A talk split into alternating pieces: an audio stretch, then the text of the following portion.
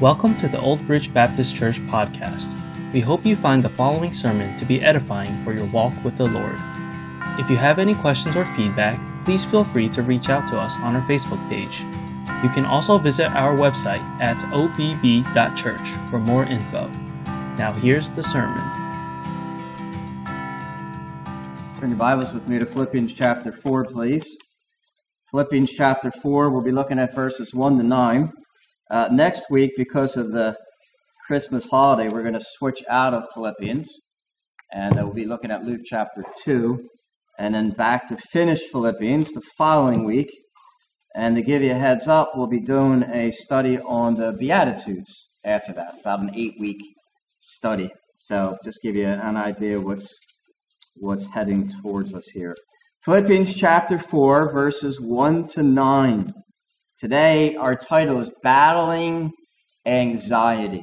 Battling Anxiety. Anxiety is a thin stream of fear trickling through the mind.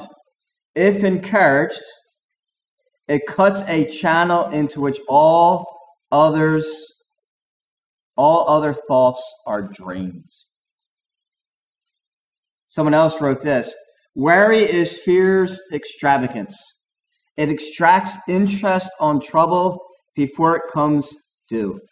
It constantly drains the energy God gives us to face daily problems and to fill our responsibilities. It is therefore a waste. In today's world, we have so much to be concerned about. The new Omicron COVID strain is here. Possible shutdowns have been discussed. Inflation is at a 30-year high, which means higher prices are coming. Government overreach, distress related to Christmas, related to raising children, interrelationship problems, world events, our future on this earth, and especially the future of our children and our grandchildren. All this is enough to make us want to flee, like the psalmist said.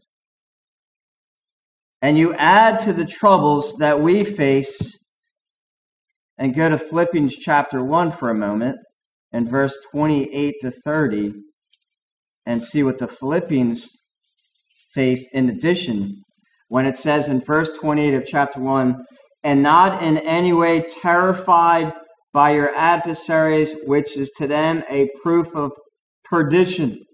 They were being persecuted, and their lives were being threatened, which, by the way, showed that their adversaries didn't know Christ. That's what he's saying there. But to you of salvation, and that from God. Now look at verse 29 as a reminder. For to you it has been granted on behalf of Christ not only to believe in his sake, but also to suffer for his sake. In addition to the struggles we face, the church at Philippi were being threatened and persecuted with bodily harm and perhaps even death. And that's what they had to deal with.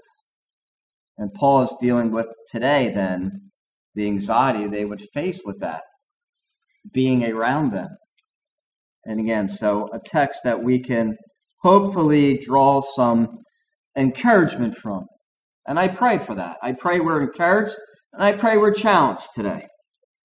Now, here's my 4 points. Number one, something that Paul says often, battling anxiety, we've got to draw close to God. Our strength and power comes from God. Number two, encourage each other. We can be an encouragement to each other as we battle anxiety together. Number three, give or cast your problems to the Lord. Take them from you and give them to God. And number four, fight for inner peace. Inner peace is something we have to fight for. We have to battle. And so fight for inner peace. Let's have a word of prayer. Father, we have a very pertinent sometimes scary and fearful and even paralyzing subject today. The subject of anxieties. Some of us naturally suffer more anxieties than others. Some of us because of our chemical makeup, because of our upbringing, have the tendency to suffer more. But no matter where we're at in this battle for anxieties, I'm wary. That can lead to fear. That can lead to paralyzing fear. We pray today that you will speak to us, that you will encourage us, that you apply this message, that you will give us tools today to battle the anxieties. And Father, we know that you are a loving, gracious, kind, and merciful God, and you are standing by to help. So Father, we pray today that the Spirit of God again would challenge and encourage us and open our eyes to the Scriptures. And we thank you and pray in Jesus' name. Amen. Battling anxieties, draw close to God. Now remember the context here. We saw in chapter 3, the last two verses, that we are citizens of Jesus Christ and our heaven, and our citizenship is in heaven. And someday, Jesus Christ is going to change our sinful, dying bodies. Doesn't sound too pleasant, but it's true. God is going to change that and give us glorified bodies. And with that in mind, Paul comes into chapter 4, verse 1. Therefore, having all this in mind, okay? Therefore, knowing that you have a home in heaven. Therefore, knowing that your citizenship is in heaven. Therefore, knowing that Christ is going to come back someday and rescue us and change our bodies. Knowing all this, my beloved. Now notice the words. My beloved. That's agape, the strongest word word you could use for love. Notice the love Paul has for the church at Philippi. Therefore, my beloved, agape, and long for brethren. I long to see you. See the love? My joy. I love being in your presence. And crown. I think Paul is saying here, you know, someday God is going to reward me for my service. But that I don't need that. You're my crown. You're my reward. It's a close, intimate relationship we have with them. So stand fast in the Lord. And again, beloved, agape. But in between all those loving things he says, stand fast in the Lord. And that word is get a 4x4 post and dig an 18-inch hole and fill it with concrete and let it settle. And that baby's going nowhere. And that's what he's saying. When the winds of life and the hardship of life and the difficulties of life hit you, and the winds and the turmoil hit you, you stand firm for God. Now, he's not saying that's done in our own energy, because it's not. It's through his power and through his strength that we stand fast for God. In fact, I'll have you turn with me to Psalm 55, and this is the passage that Brother Mark read this morning. You see, our tendency, and this is what we have to realize, we are weak. We have a strong God. You know, when God called me into the ministry, I honestly laughed. I was working with juvenile and delinquent kids, and I was going through the process and already had the inroads to be an FBI agent. And that's where I was heading, towards that direction. And God kept tugging at my heart to surrender, to preach. And I honestly thought, there's no way. Because I can't even, when I was in college, I couldn't even raise my hand to ask a question. I was so nervous. And when I first started preaching, it was a disaster. And God kept saying to me, you just trust me. You just trust me. You just trust me. So I know a lot about anxieties. I was a very anxious, panic attack stricken person. And God, so I would be the first to admit that I am weak I'm a weak person. God is not my crutch. God is my stretcher. God carries me. And so when the Bible says to stand firm, that is not in our own strength. That is through the power of God.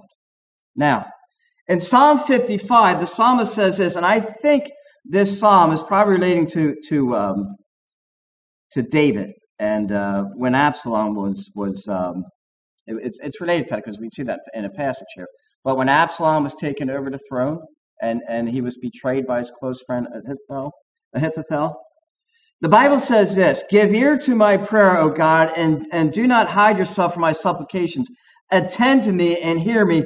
I am restless in my complaint and moan noisily." We think of David as a warrior, but David often poured himself out to God as somebody who's weak. Because the voice of the enemy, because of the oppression of the wicked, for they bring down trouble upon me, and in wrath they hate me. My heart, now look at this, is severely pained within me, and the terrors of death have fallen upon me. I'm terrified. Who wouldn't be? I mean, the armies are closing in on them. Death is imminent.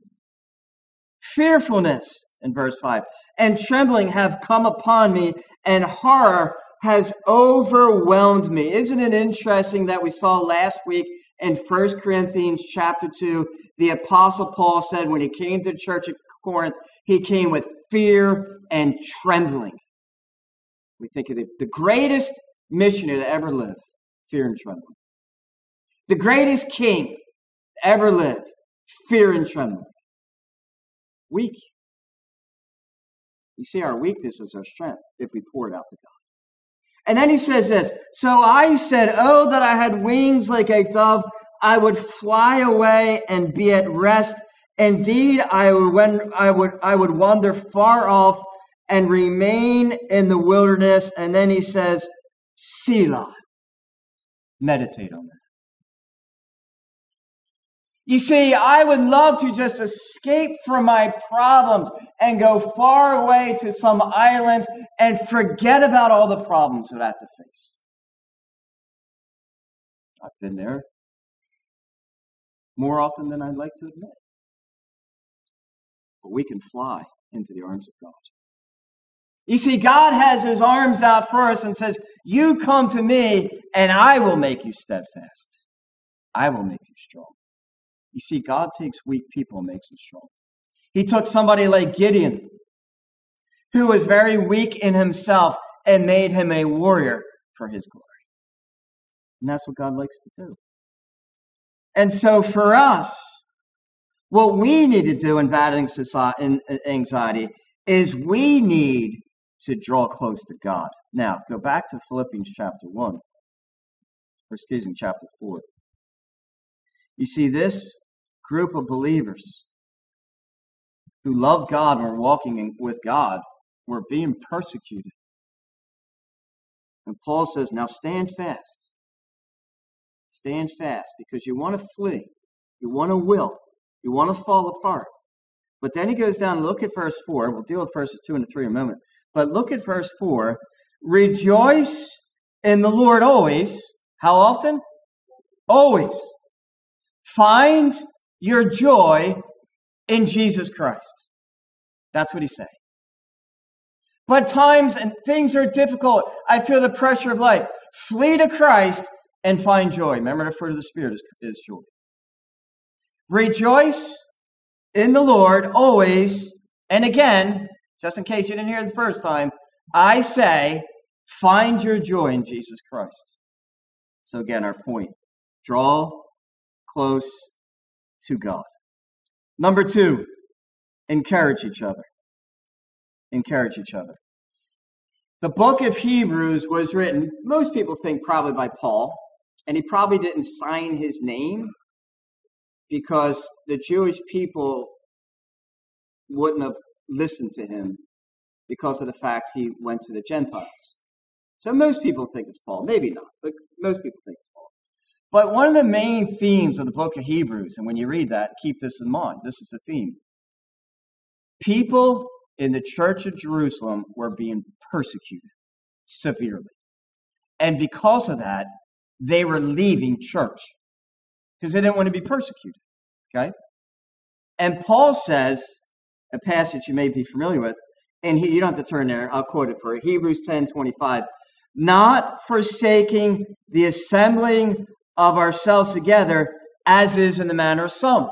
Some have fled because of the persecution. Which really gives people very little reason to flee from church today, right? But he says this. But exhorting one another, that means parakaleia, encouraging one another, and so much the more as you see the day approaching. So Paul says, you don't flee church on the persecution.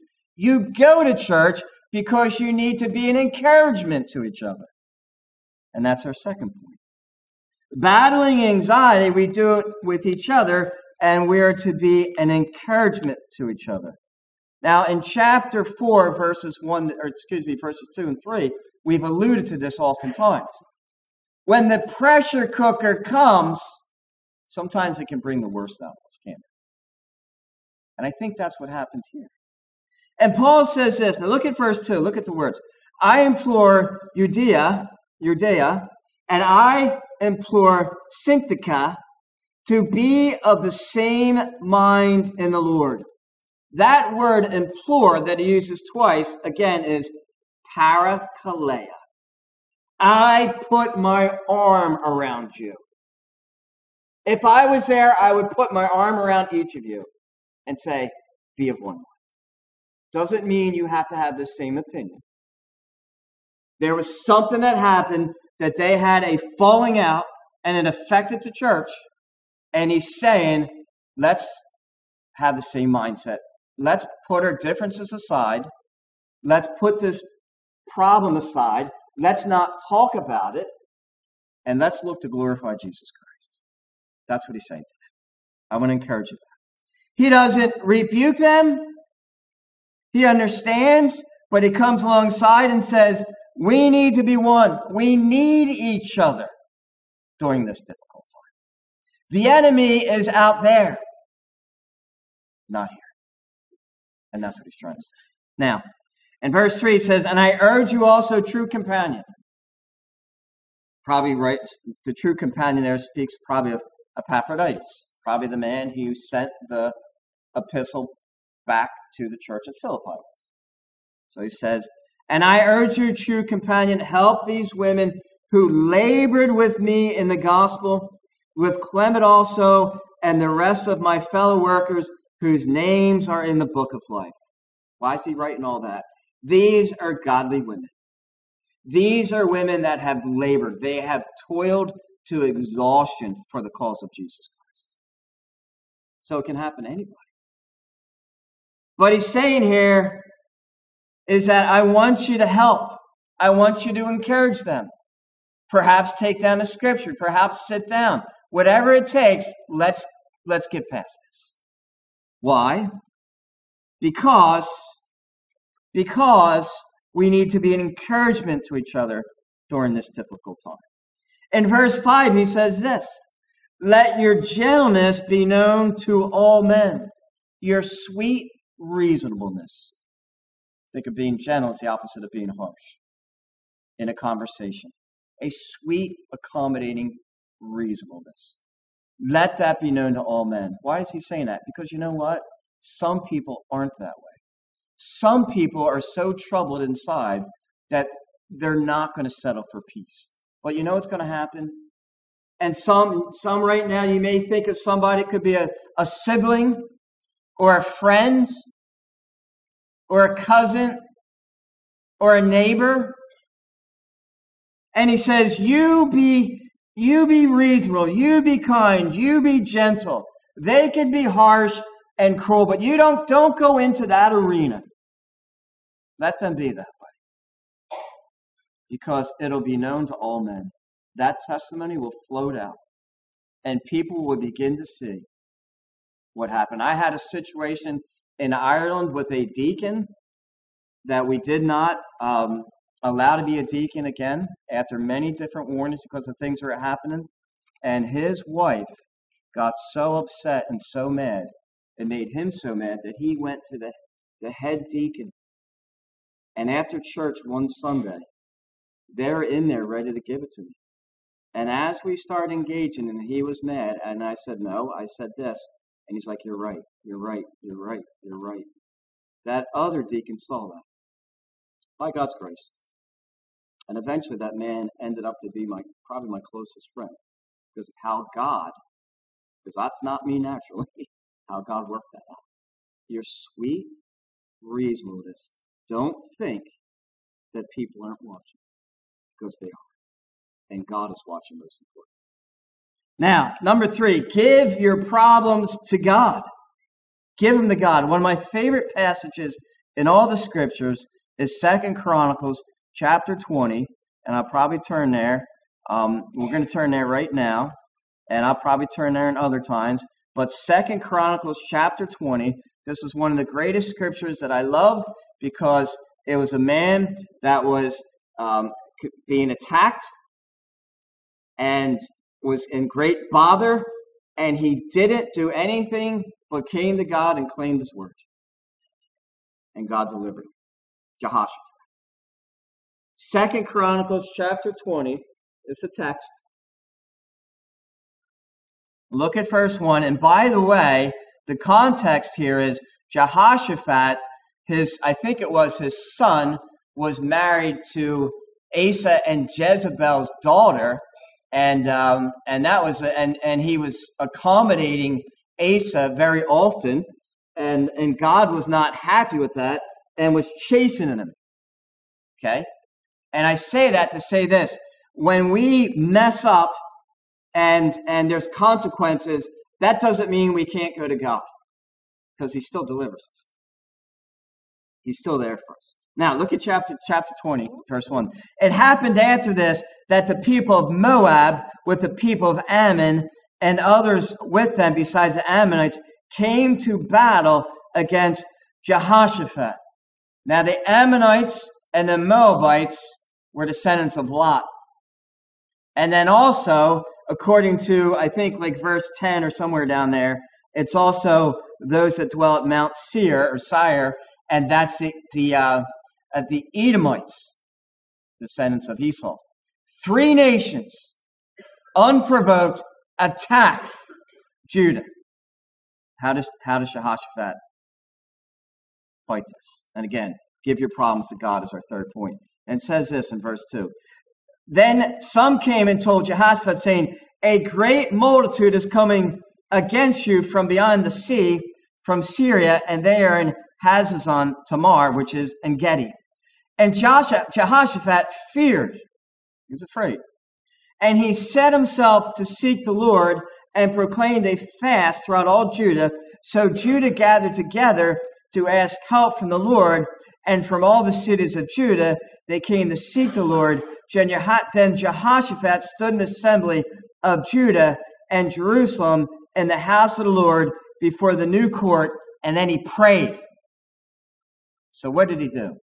He's being attacked by 3 nations, and instead of seizing the moment like a great leader, he's scared. And he says, we need to go to the temple and start praying and ask God's help. By the way, he had a standing army of 1,000,000 soldiers, which was a very strong army at that time. But he threw that aside. And what he does in verses 6 and following, he claims 1 Kings chapter 8. And this is something called the prayer of faith. Now listen. The prayer of faith moves mountains. What he does is he takes God's word, and he holds God's word up to him, and he's claiming 1 Kings 8. And in 1 Kings 8, it says this, that if you are attacked by nations because of sin, and you come to me, and you repent, and you ask for my help, I will come and I'll deliver you. That's what he does. God, this is what your word says. So I'm taking your word, and I'm praying up to you, and I'm asking for your help. Now, you and I can do that too. We can do that with the Philippians passage. Be careful for nothing. We'll see that in a moment. But through prayer and supplication, with thanksgiving, let your requests be known to God. And the peace of God, which passes all understanding, right? He'll give us that. We can claim that to God. And that's what he does. Now, I love this passage in verses 12 to 13, because this is what I want us to see. Again, you're battling anxieties or whatever problem you're battling. That problem is not your problem. That problem is God's problem. Look at verse 12. O our God, will you not judge them? For we have no power against this great multitude that is coming against us, nor do we know what to do, but our eyes are upon you. That's where we need to live. You want to overcome anxieties? That's where you need to live. God, I can't do this. I am overwhelmed. I am weak. I know I shouldn't be like this, but I claim your word and your promises, and I ask you to intercede for me. You got to give it to God. And God does intercede. We saw in the passage that Brother Mark read today, at the end of that passage, cast your fears upon God. Cast your burdens upon God, because he wants to take them. And God not only delivered him from these armies, he never had a fight. Never had a fight. They fought against each other, and the spoils of war, it took them 4 days to collect the spoils of war. You see, when we admit that we're weak and we go to God, watch God do great things. Because God is looking for a people that say, I am weak, so that he can show his glory and his power. He took the army of Gideon that was around 30,000 against an army of 132,000. He was outnumbered 132,000 to 30,000. I think my numbers are pretty close anyway. And God said, you have too many troops, and he cut it down to 300. Why? Because God is looking to put us into situations where our backs are against a wall, and we cry out to him, and he delivers us. That's what he's looking to do. Now, I want you to go back to Philippians chapter 4.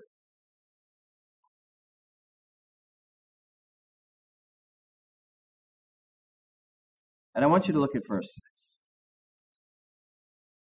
The Bible says this, be anxious for nothing. Now note that. Be anxious as this. It means don't be distracted, literally. So you're doing something and you're distracted because something's bothering you. You're fearful of something, so you're distracted. You can't concentrate. God says, don't do that. Okay? Now, he's not saying there with his finger, don't do that. He's saying, I want to deliver you from that. One time I got in trouble a lot of times, unfortunately, when I was growing up as a kid. But I remember one time specifically, I had a court case, and I never told my dad, and I was scared to death, and my dad found out. And my dad said, your friend Russell doesn't have a dad, but you have a dad, and you can always come to me. Oh. Burden lifted up, right? We have a Father in heaven. We have a Father in heaven. We can always get to him, and he will take care of us. Be anxious for nothing, but now God says, here's the solution, but in everything, how often? In everything. You mean this little problem that I'm anxious about, I can't bring that to God. Yes, you can. There are problems I bring to God that you would look at and say, that's ridiculous. It's okay. That's okay. It's not ridiculous to God because he answers it. I have a prayer list I pray through every night. It's my little anxiety list. And one by one, I just tick them off, tick them off, tick them off, tick them off as God answers.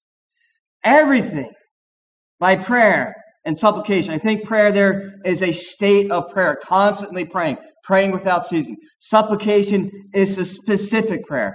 With thanksgiving. Whoa, thanksgiving. I don't like being anxious. I don't like being fearful. No, but by faith we say, God, thank you for putting me in this situation because I get to see you work. That's the idea. You have a good reason for this. It's going to draw me close to you.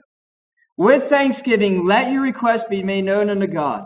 People say, well, how do you pray? It's pretty simple, right? You just tell God what's in your heart. Let your request be known unto God. And look at this. And the peace of God, which surpasses all understanding, will guard your hearts and your minds through Christ Jesus. God wants to give you peace. The peace of God that passes understanding. I'm in this difficult situation, but yet I have peace. Shouldn't have, but I do. And that doesn't necessarily come through one prayer. That comes through persistent prayer, as was mentioned today in the Matthew 7:7-11 passage. That's what I have found. I have found when I'm something that's very anxious and fearful, and I pray persistently, it dissipates. Usually it's a matter of days. It's gone. The problem may be there, but my anxiety is not there. The Bible says the peace of God will guard your hearts and your minds, and through the power of Jesus Christ. Like here's anxiety, here's your heart, right? And here's anxiety trying to come in and paralyze us with fear. And we pray, and there's a guard around our heart saying, you're not coming past me. That's the idea right here. Now, here's the final point. Fight for inner peace. We said this before. Let's say it again. We pray as if, and plead, and beg, as if everything depends on God. Because it does. It does depend on God. But then we work as if it depends on us. But yet it depends on God. But yet we need to work. Now, Philippians 4:8. Finally, brethren, whatsoever things are true, whatsoever things are noble, whatsoever things are just, whatsoever things are pure, whatsoever things are lovely, whatever things are of good report, if there are any virtue, and if there is anything praiseworthy, now look at it, meditate on these things. So we got to fill our mind with good things, right? We can't pray and say, God, take this anxiety away from me, and then flee to the God of whatever that is, right? Because we are filled with idols, right? We know that. We all battle idols. Flee to the God of food. Flee to the God of alcohol. Flee to the God of entertainment. Flee to the God of a person, right?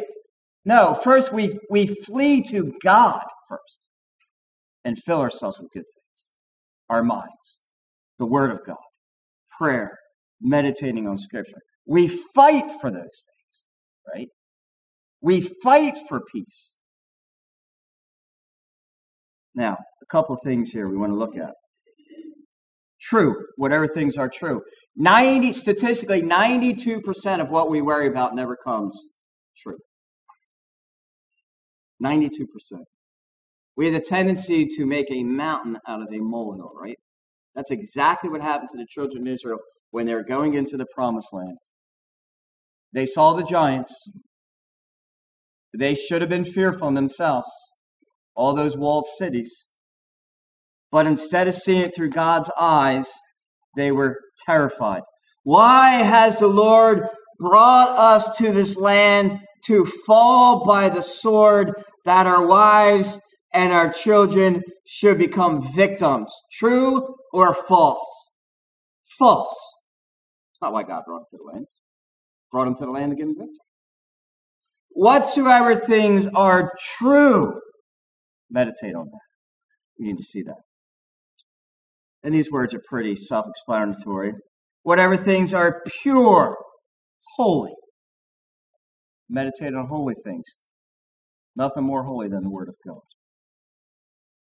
And then it also says, think or meditate on these things. It's meditate. It's not just think. It's to let our mind be consumed. Let these things permeate in our minds.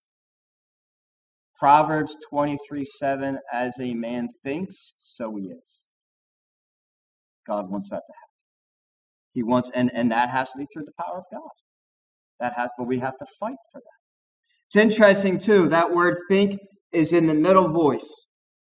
So, and if it was in the active voice and I was playing baseball and somebody threw a pitch, I would hit the ball. That's the active voice, right?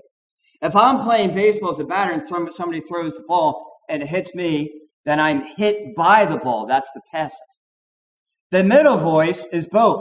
So if I'm playing baseball and I hit the ball and the ball hits me, which I've done that, foul tip off my shin, which hurts, then it's both. I'm both the doer and receiver of the action. And that's what it says here. So here's the point. When you actively pursue meditating on these things, those things then affect you. You are now the receiver of the action. You see? So now what happens is because you're actively pursuing them, those things now are pursuing you, and you are now thinking on those things.